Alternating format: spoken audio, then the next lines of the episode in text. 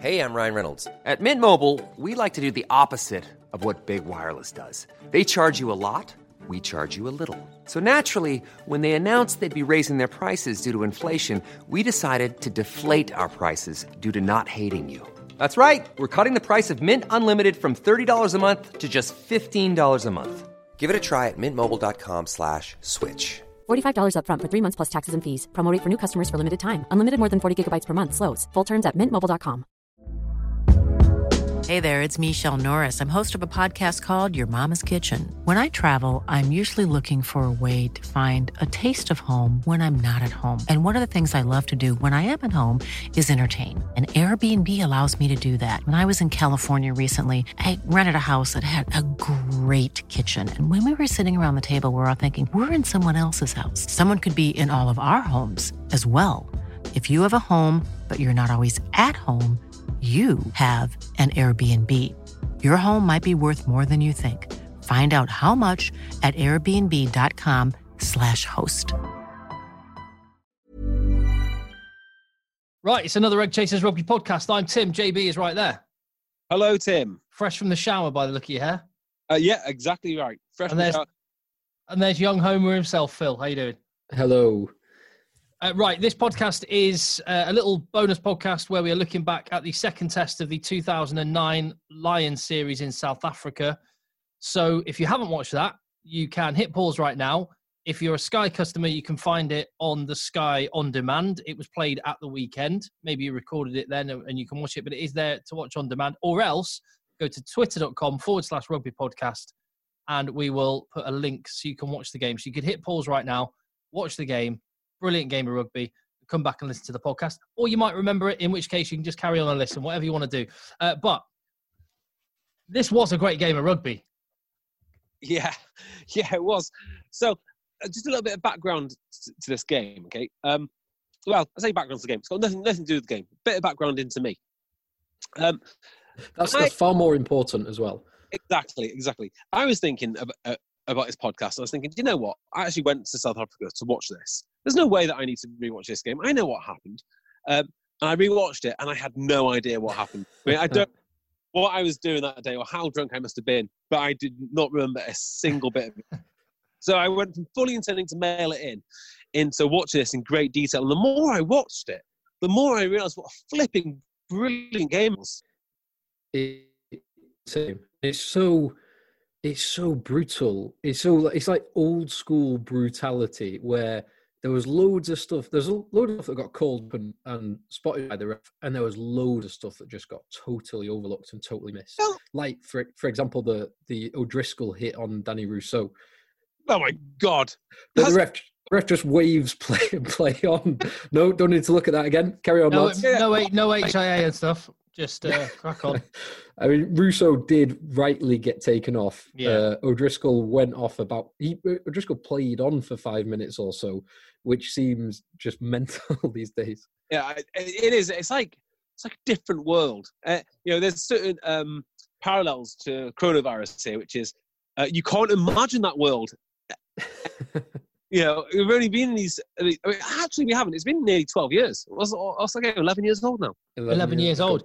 And and I think in some respects, this was like the, in some respects, it's a sweet spot because it was, you can tell, you could watch that game of rugby. And if someone said to you, if you ignored the haircuts, if someone said to you, this was last year, you could believe it.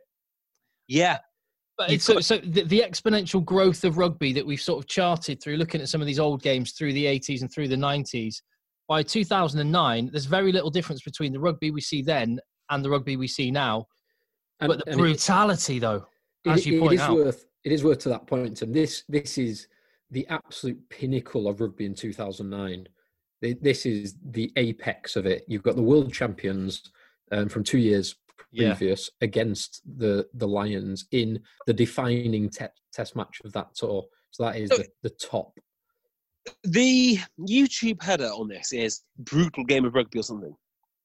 Yeah, it's very physical. I mean, it's more physical than I'd like to see at level eight, certainly.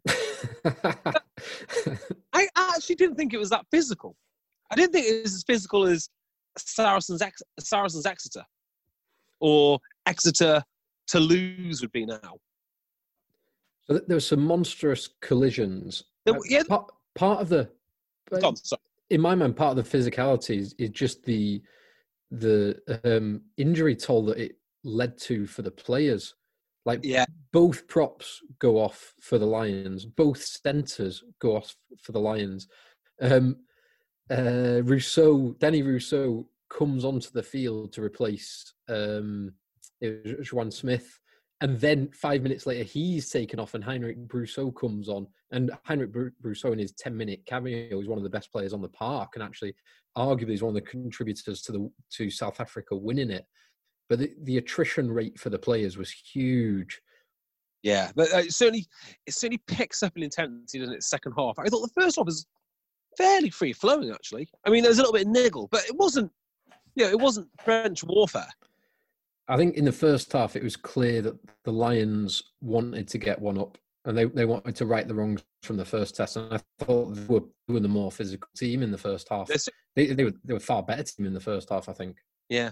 So I thought about this game, and I think like you can split up into. Let me get my maths right.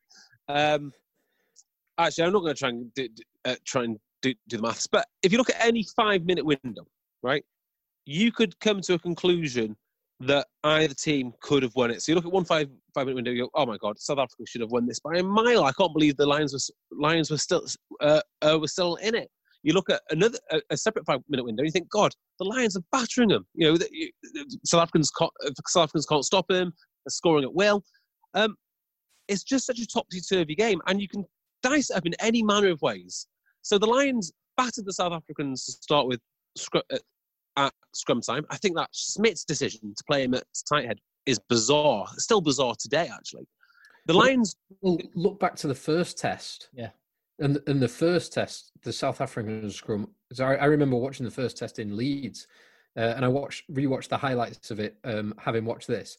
And the first test was totally defined by the Beast's um, introduction to Test match rugby because he he absolutely destroyed Phil Vickery.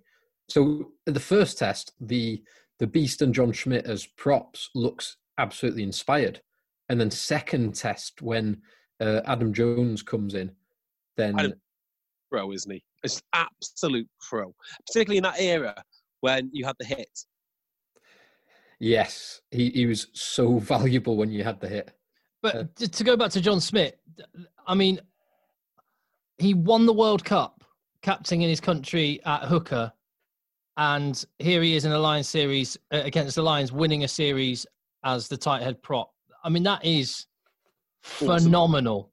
It's awesome. yeah. That is just ridiculous. and he can play loose head too, just in case you forgot that. You know that it's, it's not me in any way saying John Smit is a bad player, but I would have thought against the Lions you would have wanted. I mean, I can see him going from hooker and then replacing the the tight head at a different time. But to start him at tight head in hindsight, and always hindsight is with 2020 vision, didn't seem too smart to me. It's a you- bold call. It's a bloody bold call. And then you had the kicking. Like South Africa, really looking at the penalty count, should have smashed the Lions everywhere just by getting their kicks. Um, yeah, and again, that's um, a difference from the first test. So Francois Pienaar, Francois Pienaar, Ruan Pienaar, yeah, it's good job Francois Pienaar wasn't kicking sticks. Um, Ruan Pienaar in the first test kicked exquisitely, kicked five from six, uh, including some difficult kicks. In this, he missed everything. He missed Wait, every it- single shot he had. Except well, sure, the, t- the touchline conversion at the end. No, was that 'cause it not him? That it was, Morné Steyn. Stain. Morné Of Steyn. course it was. So, so um, Ruan Pienaar had zero from four, zero Yeah. from three, or zero from Yeah. four in, from that game, including a couple that were five yards to the side of the post, like easy regulation kicks. That's another thing that was superb in the first test for them, terrible in the second test. Do you know? Do you know the the TV show Casualty? Um, if you've if you've ever watched it in the past, I'm sure you have. It, um, Yes. p- particularly with wives who are anaesthetists, they probably love it. Uh, anyway, Oh yeah, I've got the box. so an, an episode of Casualty starts, and you you get flashed up. Oh look, there's someone doing a bit of gardening. Oh look, Warren Gatland's going up his ladder to paint the back of his house. no, nothing could happen here. Watching this game was like watching Casualty because I knew what was going to happen at the end. I tell you Yeah. what, It was just impending doom all the way. Oh no, here comes O'Gara. He's come on. Oh no. in terms of like writing jobs, there there mustn't have been many more fun writing jobs than the guys in charge of writing, writing the opening scenes for Casualty. That's a fair point. yeah, I mean, you'd have thought at some point you'd run, run out of ways to injure people, but they must be going through the papers looking for like weird. You know, a guy goes on rope swing and impales himself, or there are so many things and so many things that they have to come up with constantly. So, uh, was it three deaths or three injuries every week? it's sports day. What's gonna get? What's the injury gonna be this week? There's shot put. There's hammer. There's javelins. What I, could it be? I reckon they they em- probably employ some high level criminals, just with dark minds. I wonder if you do it by a bingo, like you have three different bingo pots. You got spot, soul, neck. All right, Tom Power Soul neck it is. You're right though, Tim. It was. Sorry. I, I mean, in in that first half, the lines are going so well, and O'Gara, up and under. Jack Ugh. Fer- Oh dear. yeah, it was just it was painful to know what's coming, even though you, you're saying it like at 65 minutes or whatever it is, and the lines are more than a try ahead. Like, surely, surely you can close it out from here. 30 seconds to go for the draw. I know. 30 seconds. I- I mean, I know what's hap- I know what's going to happen. Um, yeah, I still can't imagine how they're going to throw us away. Well, even so, South Africa were only ahead for three minutes in the whole game. From right. from the um, Jaque Fourie try in the corner where he runs over O'Gara and then gets past Phillips and Bowe, which was an incredible finish. It was An an amazing abs- finish. absolute dominant power finish that is.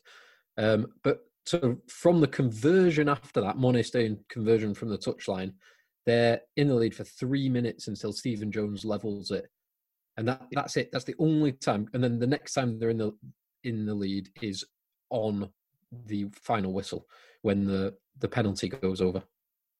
I've a lot of my life, a good portion of it, 12 years ne- nearly, detesting Ronan O'Gara for this. I felt like he ruined my Lions tour. Um, but watching it back, do either of you two feel that maybe people were a bit too harsh on him, given what he was asked to do and given the circumstances that he found himself in? Well, what was he trying to achieve by an up and under? Well, let's just go back to the Fourie try for a start, because he misses the tackle there. Do, do you blame him for that? um, it's a missed tackle. Yeah, it's it missed is. tackle. It's poor poor body position and a weak tackle, five yards out from your And own he's out- try line. Also, he's out of position. So he's he's playing he's playing out of position. Yeah. Oh well, is he playing out of position? Because I think they actually lined him up at ten and put Stephen Jones at twelve and Tommy Bowe at thirteen. I he think I think Tommy Bowe played 12. Oh, maybe maybe Bowe twelve and but then Yeah. Steve, Stephen Jones thirteen. Yeah, who the hell 13 then? But this this was I mean this was totally broken play. There was about ten phases before it, so He no, finds no one's in the in the right right position. I had a feeling, you know, he was at fullback. But of course, Kearney's still on the on the field too. Mm. Yeah, I think I think the unless they hid him in one of the earlier phases on the wing, but I don't think they did. But it was Anyway. straight up, it was a straight up missed tackle. So yeah, you can blame him for that. But But he's just tiny. like, just I, I, hey, listen, he's uh, Ronan O'Gara's achieved some amazing things, and as a coach, I really like the cut of his jib a lot.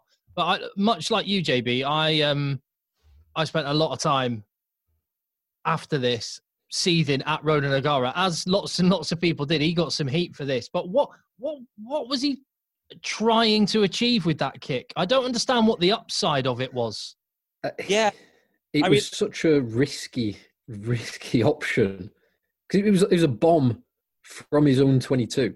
Yeah. When when one of the most important things was all of his forwards, all all the other players, because of the game, because of the conditions, because of the altitude, everyone around him was absolutely knackered.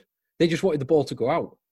Every single that you can see from the body language of all the players, all the lions who stood in front of him, like he's just going to put this out. It's fine. He's just going to put this out. or What? at least at the What? very least say okay well let's get let's get territory because if south africa make a balls up we can maybe have a pen or else they've got to run 80 meters to score not let's oh just I don't understand what the I don't understand what he was the best case scenario is that he catches it, but outside of that, it's it's an awful call. Awful decision. What kick you see Dan Biggar do when there's nothing else on and he's kind of you know within within the tens. It's just kind of a kick to nothing. If you've got a good chase, turn it into 50-50.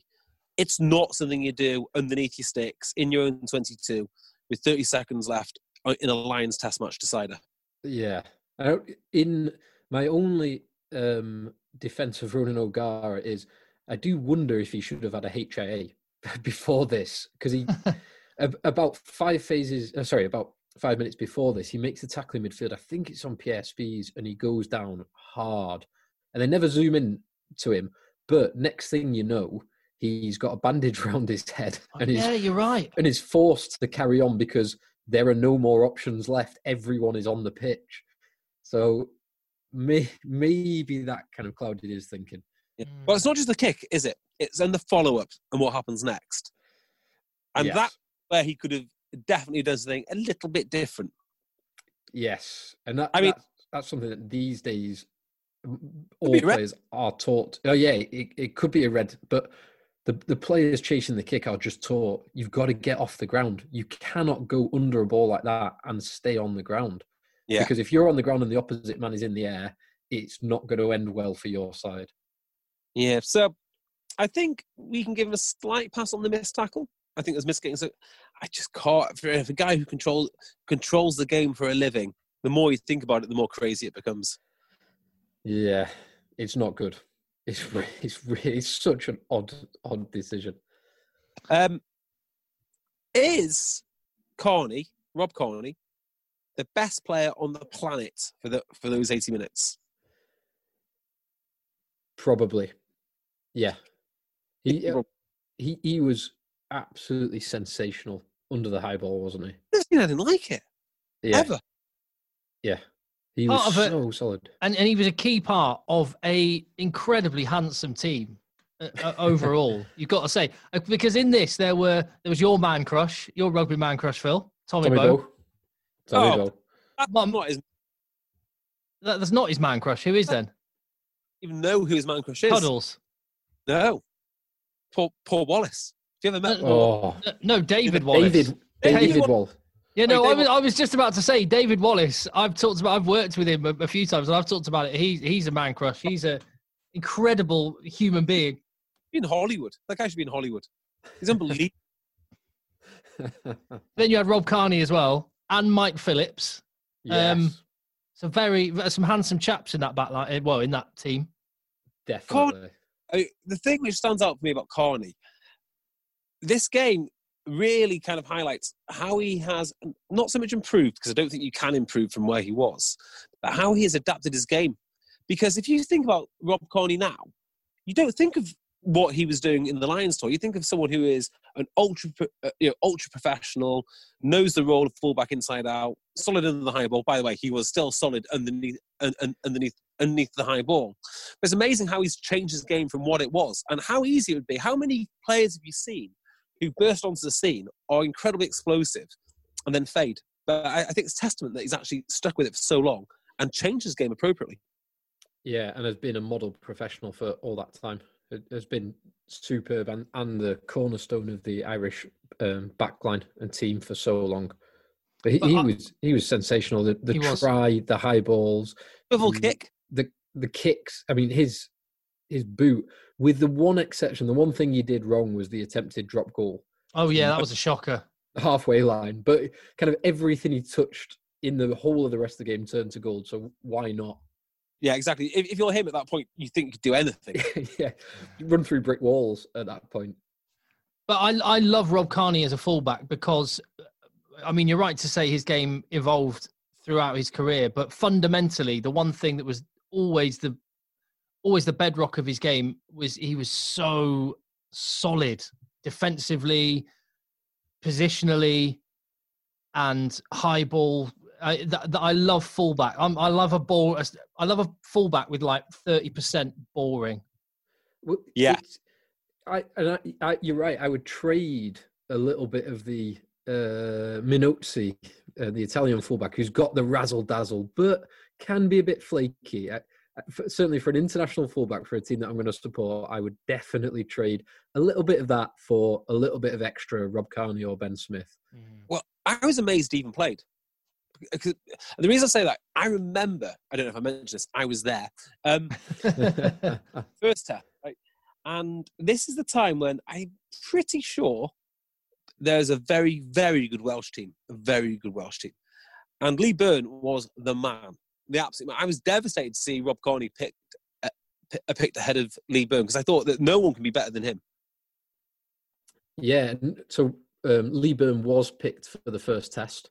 Yeah, Car- Kearney came on for Lee Byrne in the first test. Um, you, you're right. So Wales won the Grand Slam the year before, and Ireland won the Grand Slam that year.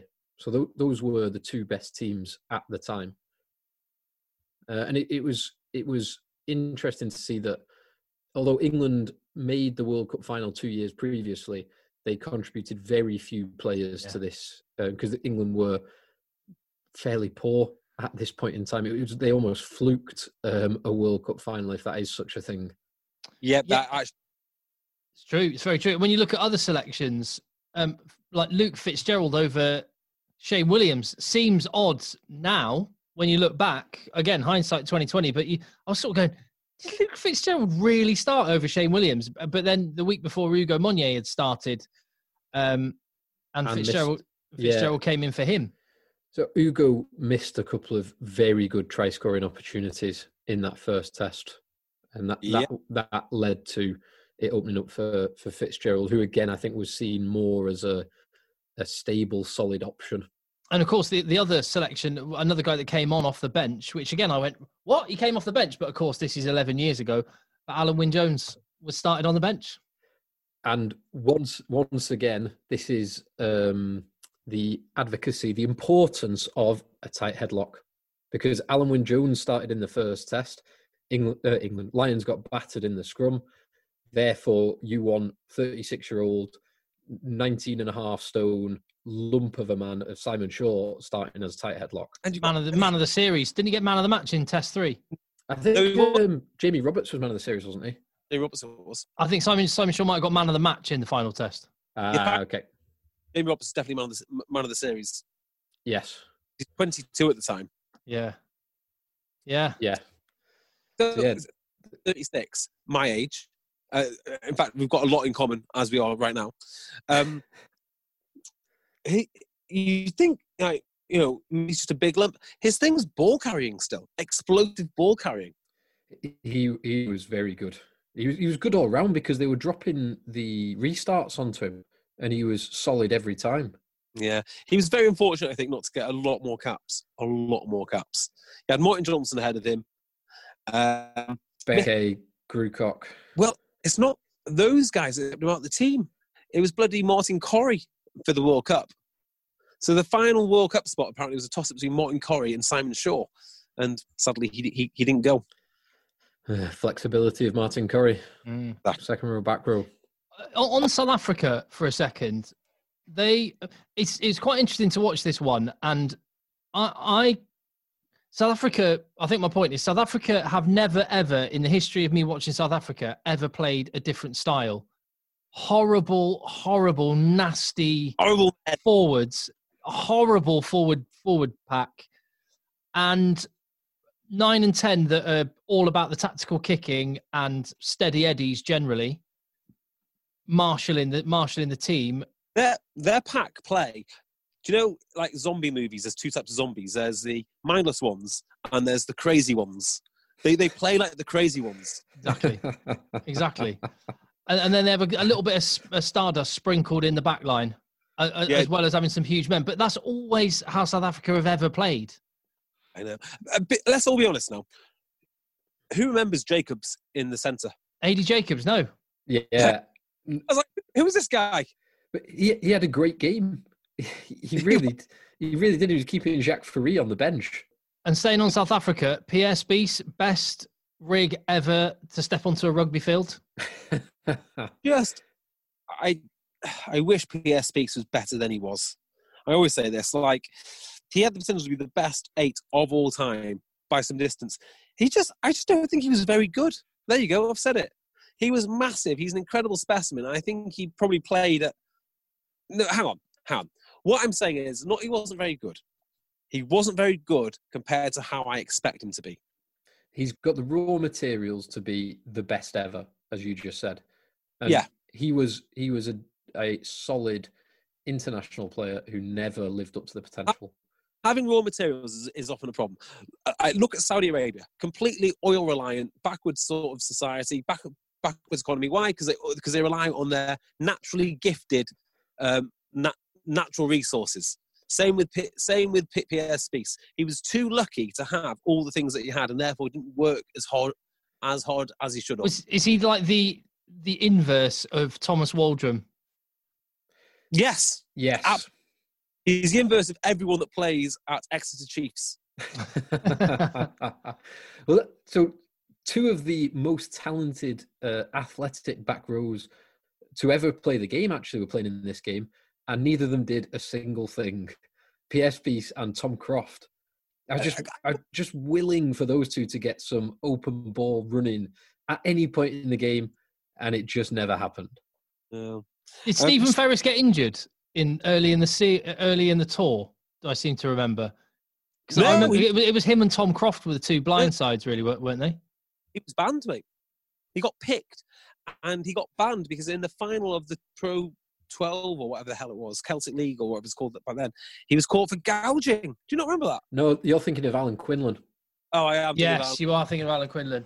So I'm, Well, I'm, I'm just looking. Stephen Ferris was originally selected, but then uh, withdrew because of injury. Um, So he very Stephen Ferris. yeah, very Stephen Ferris. I'm surprised uh, Tom Croft didn't have the same. Yeah. um, Tom Croft was the replacement for Alan Quinlan, actually. Ah. Uh, just looking at the team sheet, and Andries Bekker, he was a guy who I felt never, never quite became what he should have. Whether that is because he's behind to the best second rows ever to live, I Ever. don't know. Ever, ever, ever. Ever, ever. Yeah. The And is, ever is, can in go fact, pairing. is in, in the modern age, is there a better ever international lock pair than Matfield and both both are around this era? Um, the only one that springs to mind is that, uh, more, slightly more recently is the New Zealand pair of Retallick and Whitelock. They're pretty good, aren't they? They Um, are fairly handy. very hard to compare second rows because uh like so look at Kay and Johnson obviously an awesome pairing for their time but frankly you know an average sec- an average premiership second row would take the dinner money off them though. Uh it's just you know it it, it develops so quickly. So, mm, that said I still think these two hold up. I, I, Yeah. I think these two hold up, and I also think that for the reasons we talked about earlier, that by 2009, the professionalism of the game was at, at a height where we we no longer saw this exponential development. yeah, But, yeah but that's fair. also, I think it's just it's just the balance and the blend of those two. Ma- Matfield as an awesome line out forward and a ball player, and Bakkies Botha as the most brutal lock I think I've ever seen play the game. Sensational tight head lock. Yeah. Back, Bakkies is the epitome of a tight head lock. Um, do you remember Dean Greyling? I don't know why that, why, why that, mind, why that name came to mind. Yes. Uh, the reason I just bring him up is because Tim said the, the most brutal second row. I thought, oh, I must correct him now. Um, have a look at some of the highlights from Dean Greyling, who is an absolutely. I, I guess he never made it because a he wasn't as good as Bakkies Botha, and Bakkies Botha was um, was ahead of him. But look at his highlights if you want to watch some brutal se- second row play. I'll, uh, Oh, I'll just, just looking this at a picture of him, the guy, he looks more like a prop. My God, he's huge. He's enormous. He's enormous. He's like Mitch Lees, but nastier. My God, he's a lock. Oh Yeah. my word. I'm not sure what weight he is, but he's a big old unit. He looks like a tight head, not a tight head lock, a tight head prop. Wow. Yeah, I'm sure. sure he No, spent, no, no. I'm sure you're right. Yeah, I'm sure he spent most of his time in France.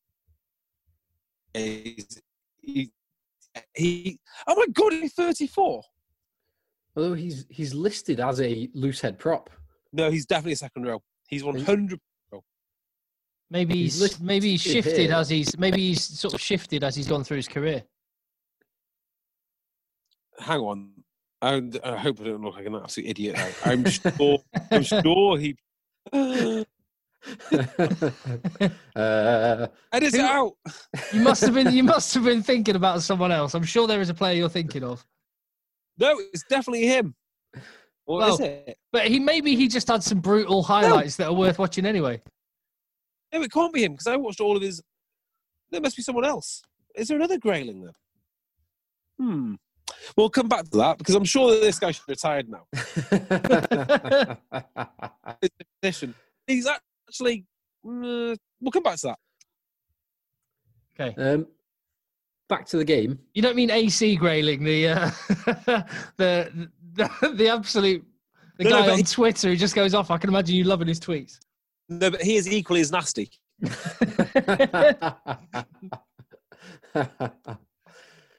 um, back to the game. Yes. So, two of the three tries from South Africa were nifty backs move, set, set play, first phase backs move, which brought the wingers in from the blindside winger into the line and caused a bit of confusion in between. Well, really, in between the pat and first defender, which was, I think, uh, Luke Wallace on one of the occasions and Stephen Jones on the other. Yeah, it's disappointing, that, isn't it? I think, I mean, obviously it's 12 years ago, but when they look at the film uh, in, in the morning, they would have been mortified. But the thing which unstitched them was two first phase plays after everything they went through. and two first phase plays targeting what's what's basically a known weakness that you should be aware of that that gap in between the scrum or the line out and the first defender and both were unbelievably simply executed and it's um equally as surprising or even more surprising that Shaun Edwards was the defense coach and you see such basic exploitation Who was the coach coach? Wasn't Ga- um, no, Ian McGeechan. Yeah, I thought it was. Because I was going to bring this up at the start. It is quite obviously not a Gatland team. Jamie Roberts, Gatland Ball. But it wasn't Gatland ball. You mean you watched this, sp- specifically the No, first it, half? it wasn't. It wasn't. McGeechan No. clearly went for the same thing that they went for in '97, and I was thinking about the across the team that they went for the quicker forwards and the more ball playing forwards, which they did. With you know, you had Gethin Jenkins at loose head, um, guys like Tom Croft, who was speed across the ground, um, as we said, and then in the back line they had in '97 Scott Gibbs and Jerry Guscott, and big man and a gas man and they and the, you know they had the perfect little foil for that Roberts and O'Driscoll. Yeah, the class. It is a classic uh, big man and nifty man uh, combination for the centres. I'm, I'm going through 915 Springboks now to try and find the man that I want. um, here's a question for you. Mhm. Francois Steyn. Yeah. So won two World Cups, um, won the Lions tour, Yep. um, start starting at fullback for the Lions tour. Um, would have been until this year when I think he's moved back to the Cheetahs. Um, now that he's what 34 or 35, uh, he would have for a reasonable period of time been one of the highest paid players in France. Yeah. Where does he count in the all-time greats? Well, Because I, I don't, I don't even think he's in the conversation. you're absolutely right. As you were saying that, I was, and also, will he be? He'll be putting it in for one more year to try and because if he he must be the only player to potentially win two World Cups and two Lions series. Yes, probably. There can Uh, Oz Oz Durant wasn't didn't align at the at the same time where they were playing South Africa. So it's but that that would you'd have to say put him up there with the greats, or certainly he should be regarded a lot higher than he currently is. Because I think your observation is absolutely spot on that he, he never gets mentioned, least of all by me. Wait, Yeah, me neither. I mean, he, he when he won the World Cup, he was starting in the centres. Um, he started at 15 in this series. He's, I'm sure he's got caps at 10 as well. So he's got the talent to play right across the back line. Um, he's a big, strong boy, very physical, but also an incredible range of skills. Now, I'm not actually saying I, I still, even with all that, even with all those like those fundamentals being there, I'm still not sure I would have him in the conversation for any of the positions he's played to be one of the all-time greats. But, But it's just an if- interesting observation.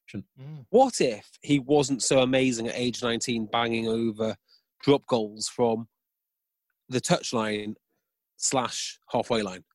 I mean, Slash. at that, Ten yards inside his own half.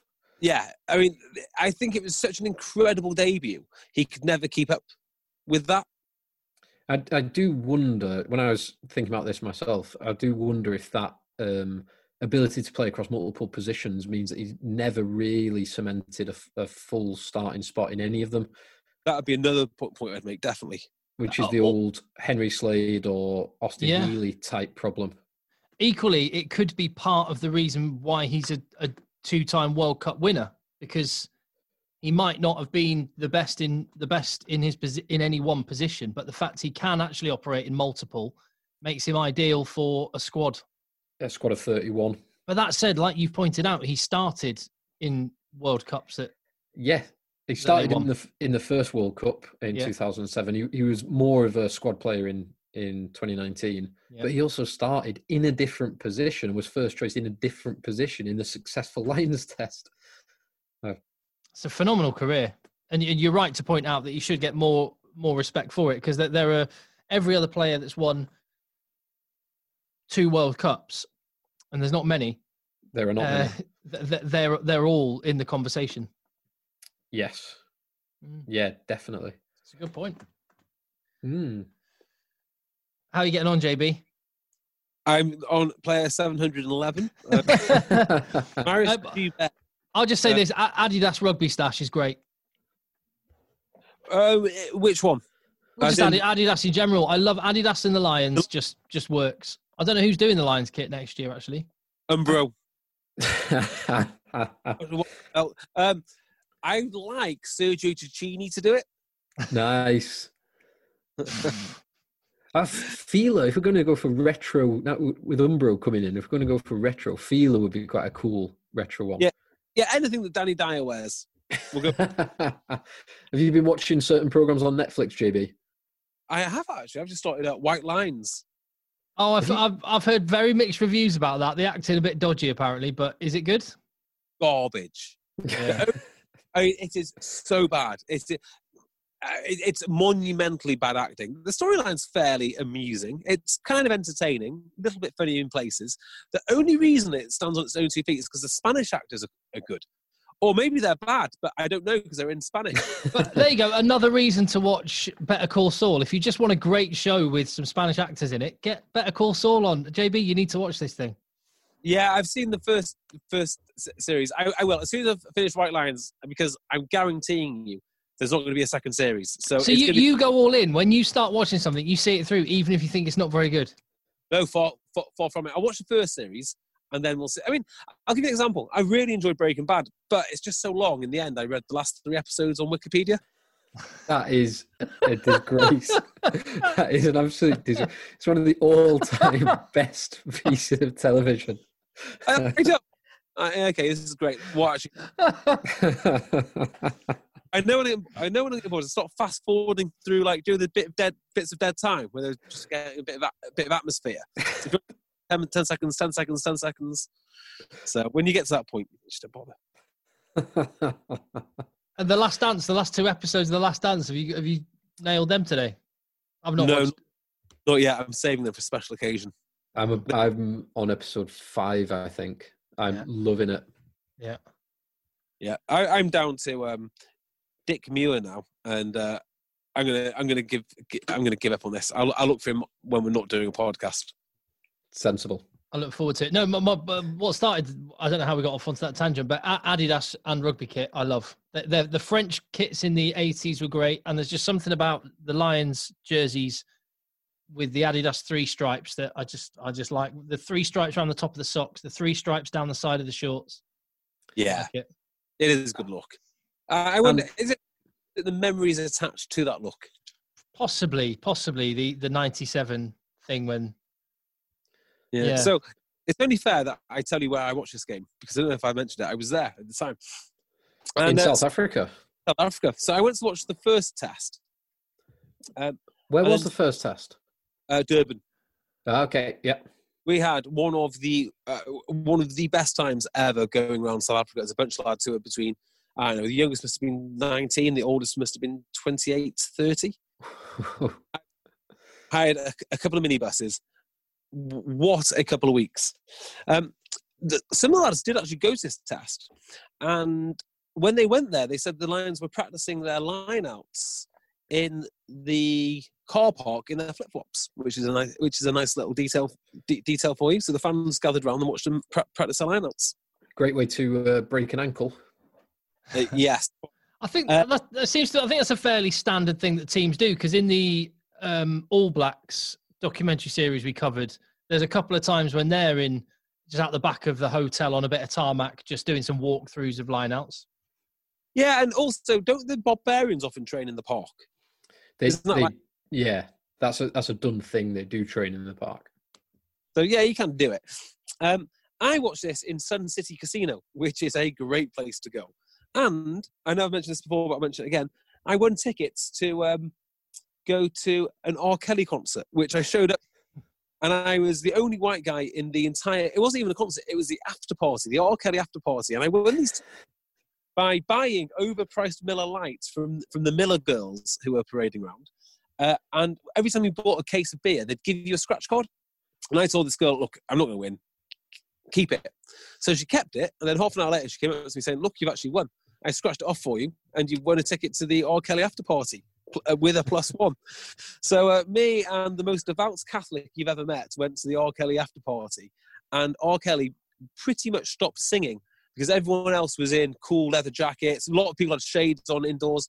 We were in washed out cotton co- cotton rugby shorts, flip flops, and my pink Stade Francais top. I just apologise for dropping my microphone as you were telling that story. Amazing story. Uh, it's, it just sounds like the modern day equivalent of um, people in Western movies walking into a saloon bar and everyone's st- just stopping and turning around and staring. The music comes to a s- total stop. Yeah. So uh, yeah, that's that's how I spent my second test. And also, I mean, we were so smug. We were all watching it. It's kind of like an indoor amphitheater. It's the only way I can kind of d- describe, like like a theater, but we had these weird sort of curved. I, I don't know. It had sort of desks desks like in in, um, in front of the seats, but is stepped down. And for the whole game, we were basically being very very bolshy, not bolshy. That's not a word. uh, Mouthy, I guess, supporting the Lions drinking with these South Africans. And then for those three minutes, almost every South African in the entire place started standing on the tables, mar- marching up and down. It was devastating. Oldest. Ugh, it's What's it? What's it? I've I've never been to South Africa. Um, there'll- Awesome. there'll- I'm sure there'll be some people thinking about the, the Lions tour next year. Touch wood that there are no issues Mm. with crowds and gathering and all the rest of it. I, I'm, I'm hopeful on that front. But um, like you were, you were a young man at the time. You're a, you're a slightly older chap. Matt, you're 12 years older than you were, nearly 11 years older than you were. Still a top place to go, Would you think it's a young man's tour, or what? What would you say? Oh, well, me and Phil went at the same time two years ago. So Mm. oh, of course. and we went slightly, I went a slightly younger, a younger individual. I can tell you right now, it is one of the best countries on uh, on, on earth to go touring. I don't know what um, New Zealand is like, although I've been to Anglesey, so you know I can reference it. I've got no idea about Australia. I'm sure it was very nice, but for me, there's something about South Africa where you know it's an enormous country.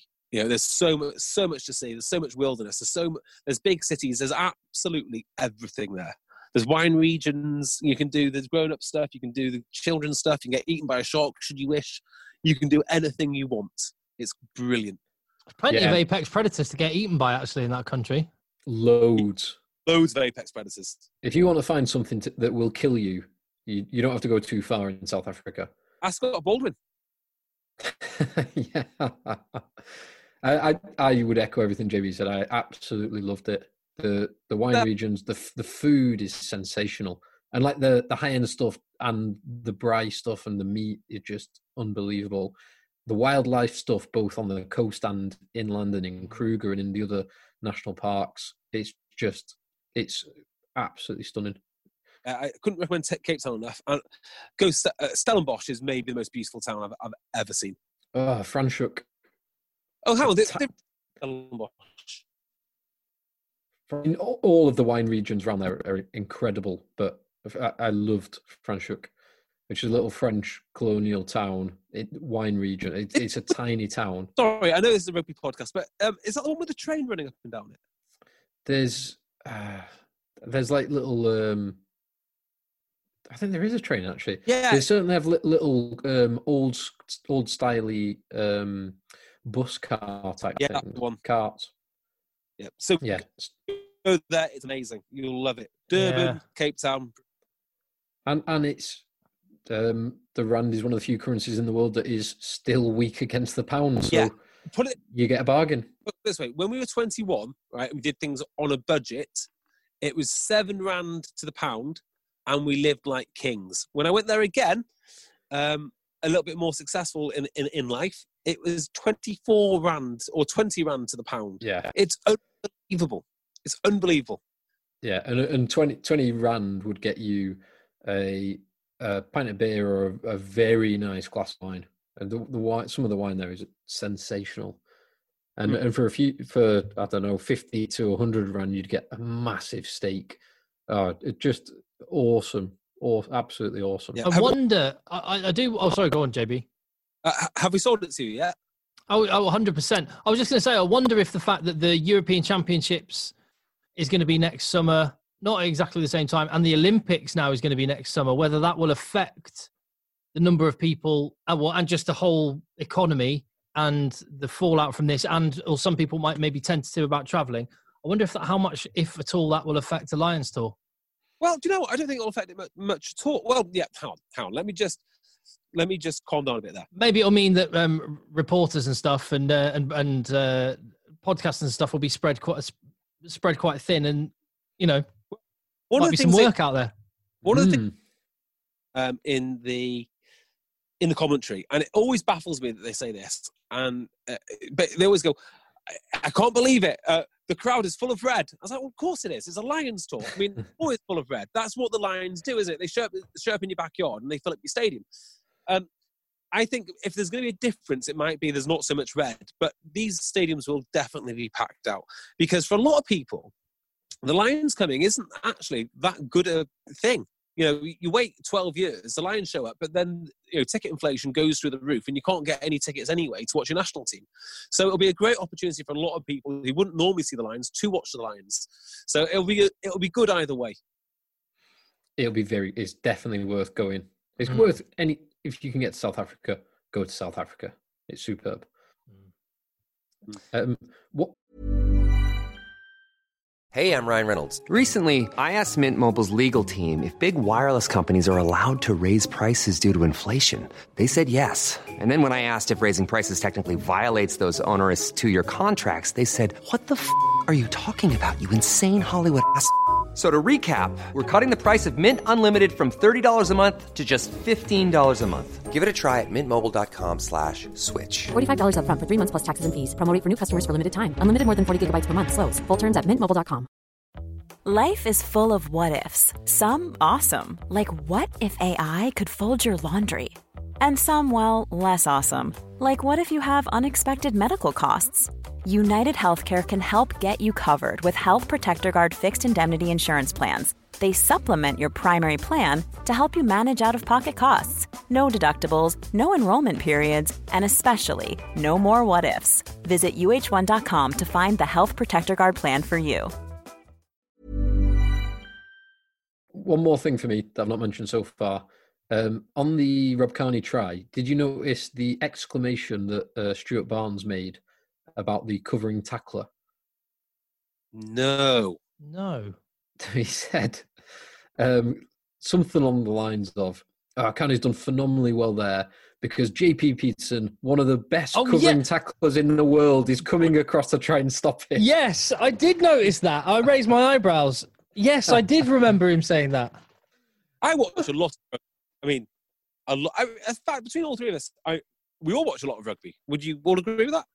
Uh, It's a fair. little bit. It's a fair. It's a fair. More than the average. Yes. I- I could not put together my definitive list of top five cover tackles, but yeah, Bonds knows. Sam Underhill. Sam Underhill's against New Zealand will be on the top five. yes. Yep. So, so- no, no, not cover tackles, cover tacklers. Cover tacklers. Yeah, people who's. I mean, Lee Halfpenny. It's a good point. I've got one Lee Halfpenny. and That's it. yeah, I'll give you Lee Halfpenny. Hmm. Everyone else, they're not known for cover for cover tackling, and I would go one further. JP Pietersen is certainly not known. He's not in the top five, you're saying, JB. I, well, I don't know. He might be. An astonishing piece of analysis by Stuart Barnes, if he knows that. I mean, that's why worth like worth the big bucks. just- Absolutely. There's no way that I would know. I would know that, or anyone else in the world. I, So I I- guess- I, I did like Miles Harrison at one point. Um, description he used of a Mike Phillips run, which I think I think we might have hinted that Mike Phillips was his man crush. But he just he said a rugged ball carry from Mike Phillips.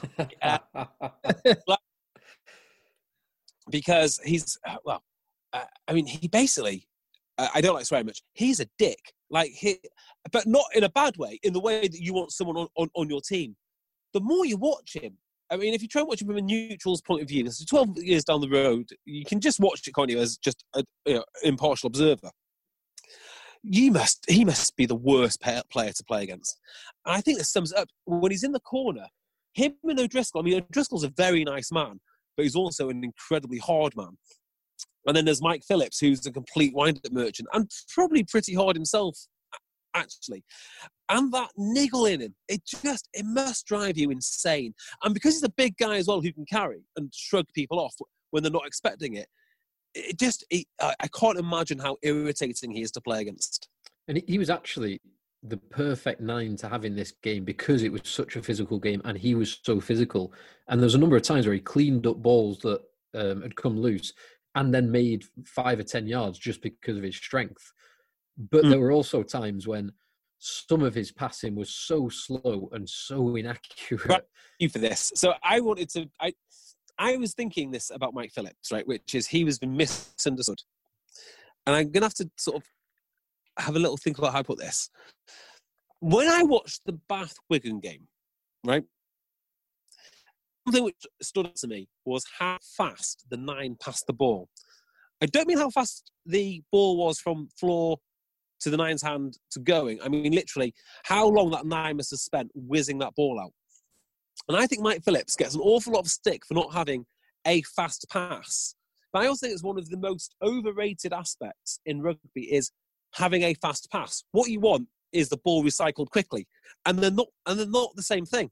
I think he did a really good job of recycling the ball quickly without having a, a lightning fast pass. If that makes sense. It it does make sense. I think some of his distribution was not up to scratch, and there are times when he should have passed off his left hand, and he actually turns his whole body to pass off his right hand, and because of the because he's basically facing his own try line, the trajectory of the ball is away from Stephen Jones. So Mm. there there were times when the whole thing was a bit of a mess but he still had he even taken into account what I, I would deem as poor passing overall. He had a great game out and he was the right man to be playing nine in that game. Has there ever been anyone like him since? There was always mini Mike Conor Murray, but he's not even Yeah, he's, they're he's not- a totally different yeah, that that was more from he's quite tall and he looks quite handsome. Yeah, I mean, what was Mike Phillips? Six foot three, maybe six foot four. Some something like that, yeah. Now, allegedly, when he was younger, the problem they had is they couldn't put enough weight on him, which is ridiculous. And he also used to play centre. I, I watched him playing for Llanelli in the centre. So he's, Uh, he's six, listed as six three and 101 kg. Yeah. Now, in his later days in Sale, his issue was he couldn't keep the weight on. So, you know, he would be looking at gaps and running through them, but he, w- he wasn't 101 kg in, in his last few, few years at Sale. Definitely not. And then you get absolutely slammed everywhere. Yeah, So- he's used to hitting the, the shoulders in the tackle and bouncing off, but not bouncing off. Yeah. So I guess there is a point there, which is you can only be a physical scrum half for so long. And actually, you can get really far doing it, but it won't last forever. Was he at Sale at the same time as Stringer? Of course he was. Is What a yeah, what a duo! Is there any ever been a disparity between the quality of the pass between two players? like it, it's a so Peter Stringer. I honestly believe could have stayed at Sale for another two years. He was that good. He was so so so so good there, and I think he got. I think he in Munster was really good, and then he got a little worse, and then he kind of lost his way a little bit in Newcastle. Maybe just didn't have the you know didn't quite find his feet. Then he went to Saracens and got better. And by the time he went to Bath, he was amazing. He, he, was reborn in his, in his Premiership years, and then he came to Sale, and he was absolutely brilliant. I think it was an injury that did it for him in the end. But uh, yeah, I think that was also a time when Sale didn't have quite the resources that they currently did. And it's a case of, I mean, classic Steve Diamond, get bits and pieces from everywhere, even if the two pieces look completely different, plug them in and a game plan to make sure that you stay up. There you go, Diamond's mantra. Everything, thing- leads Everything back leads Hull. back to dimes. What one thing we got to mention before we, we, we leave this game is the the gouging by Schalk Burger. Now it was spotted by the t- by the assistant referee. It was not dealt with by a TMO because that wasn't a thing 11 years ago. The referee gave you a yellow card, which was which was lenient, um, and that's fine. But what, what I did like is I, I didn't. I was watching it and I wasn't kind of really angry about it. Go on. But there was there was a TMO there, right? No. Yeah, yeah, there was. Because the TMO to review Oh, Jack yeah. Curry's foot in touch. Yeah, yeah, you're so I right. think- Yeah, I so- think that point in time it was only for uh, the gr- the grounding of the ball for tries, or certainly the scoring of tries. It wasn't for other stuff. I I mean, I need to watch this again now. I think it's amazing. I'm sure they, I'm sure they go to the TMO for this. For for what? And like, For, sure they do.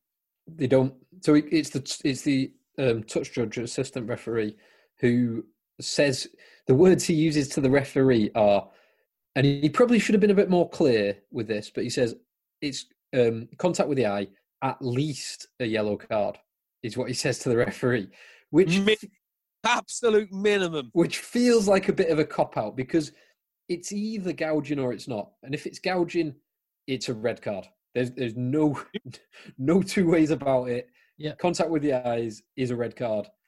So uh, he sh- he's the one that saw it. The ref did not see it. He should have been more clear.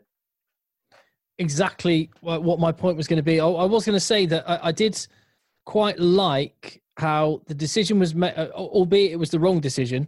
I like that the decision was made. It was referred to a couple of times in commentary, but not in an egregious way, not with replay after replay after replay, and the game just moved on and everyone just dealt with it. I, and I did quite like that element of it. The- Where- yeah, It's kind of the unintended consequences of getting the right decision and having the TMO able to be involved a lot as we have now is that we do have these really long stop downs and it, and it just leads to debates and social media only exacerbates that and then it dominates newspaper articles rather than actually focusing on the bit we love which is the 80 minutes of the game yeah. I- It, not only does it make it- does it bring more continuity to the game, but I felt that it was it was just the right side of violence. Like it wasn't too violent. It wasn't fists swinging everywhere. Uh, I, you know the bit I mentioned before about Mike Phillips. I'm pretty sure there were a few el- elbows to faces, but nobody died. Um, now, I don't know how you get that back into the game, or even if you want it back into the game. I'm just saying when I watched that, when I watched the whole uh, test match, I felt that it was the right side of violence. Not too much, but enough. And- A dose of violence. And God, it was exciting. Yeah. E- even now, even 11 years later, knowing what's happening, knowing exactly how the story's going to go, it was a bloody exciting test match to watch. I loved it. Bad. I don't really want to see someone like Danie Rossouw fall over and be separated from his senses. So yeah, maybe yeah, look, I look, I, I, I I'd like to see a dust up, but on it, when I think about it, actually, I'm not that bothered that everyone hits lower and harder, and it's equally as ferocious, if not more ferocious now. great game though great game Wonderful.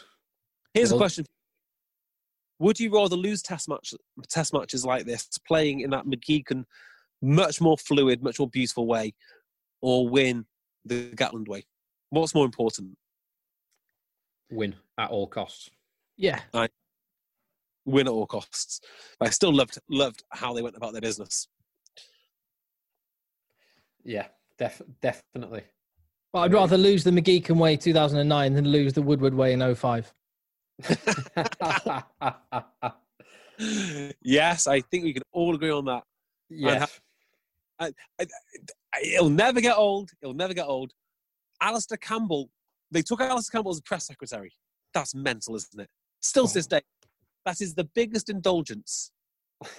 and if if it worked, if it had worked, if the Lions had won in 2005, you would have seen every single team up and down the land having a press secretary. But Yeah. thank thank goodness for, for the future of rugby that they didn't win. Dominic Cummings, scrum coach. We'd have had uh, like Kellyanne Conway with the England team. Eddie Jones brings her in. He'd be great. He would be absolutely great. The new the new uh, press secretary in, in the states is amazing. I've seen her. Yeah, she's got. some- She is she is formidable.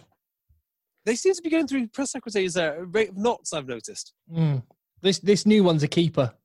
Yeah, she's very, very in some very, very nifty highlights. Uh, right, I think we're if we're talking about uh, if we're talking about four- 45's press, press press secretaries, I think we're done here. I think that's a good call. Uh, we'll work out what next week's homework is and let you know. Uh, at Rugby Podcast on Twitter, uh, JB's at JBeermore, I'm at Cocker, Phil is lurking. Uh, until the next time, hit subscribe and we'll see you then. Let the boys play. Let the boys, play.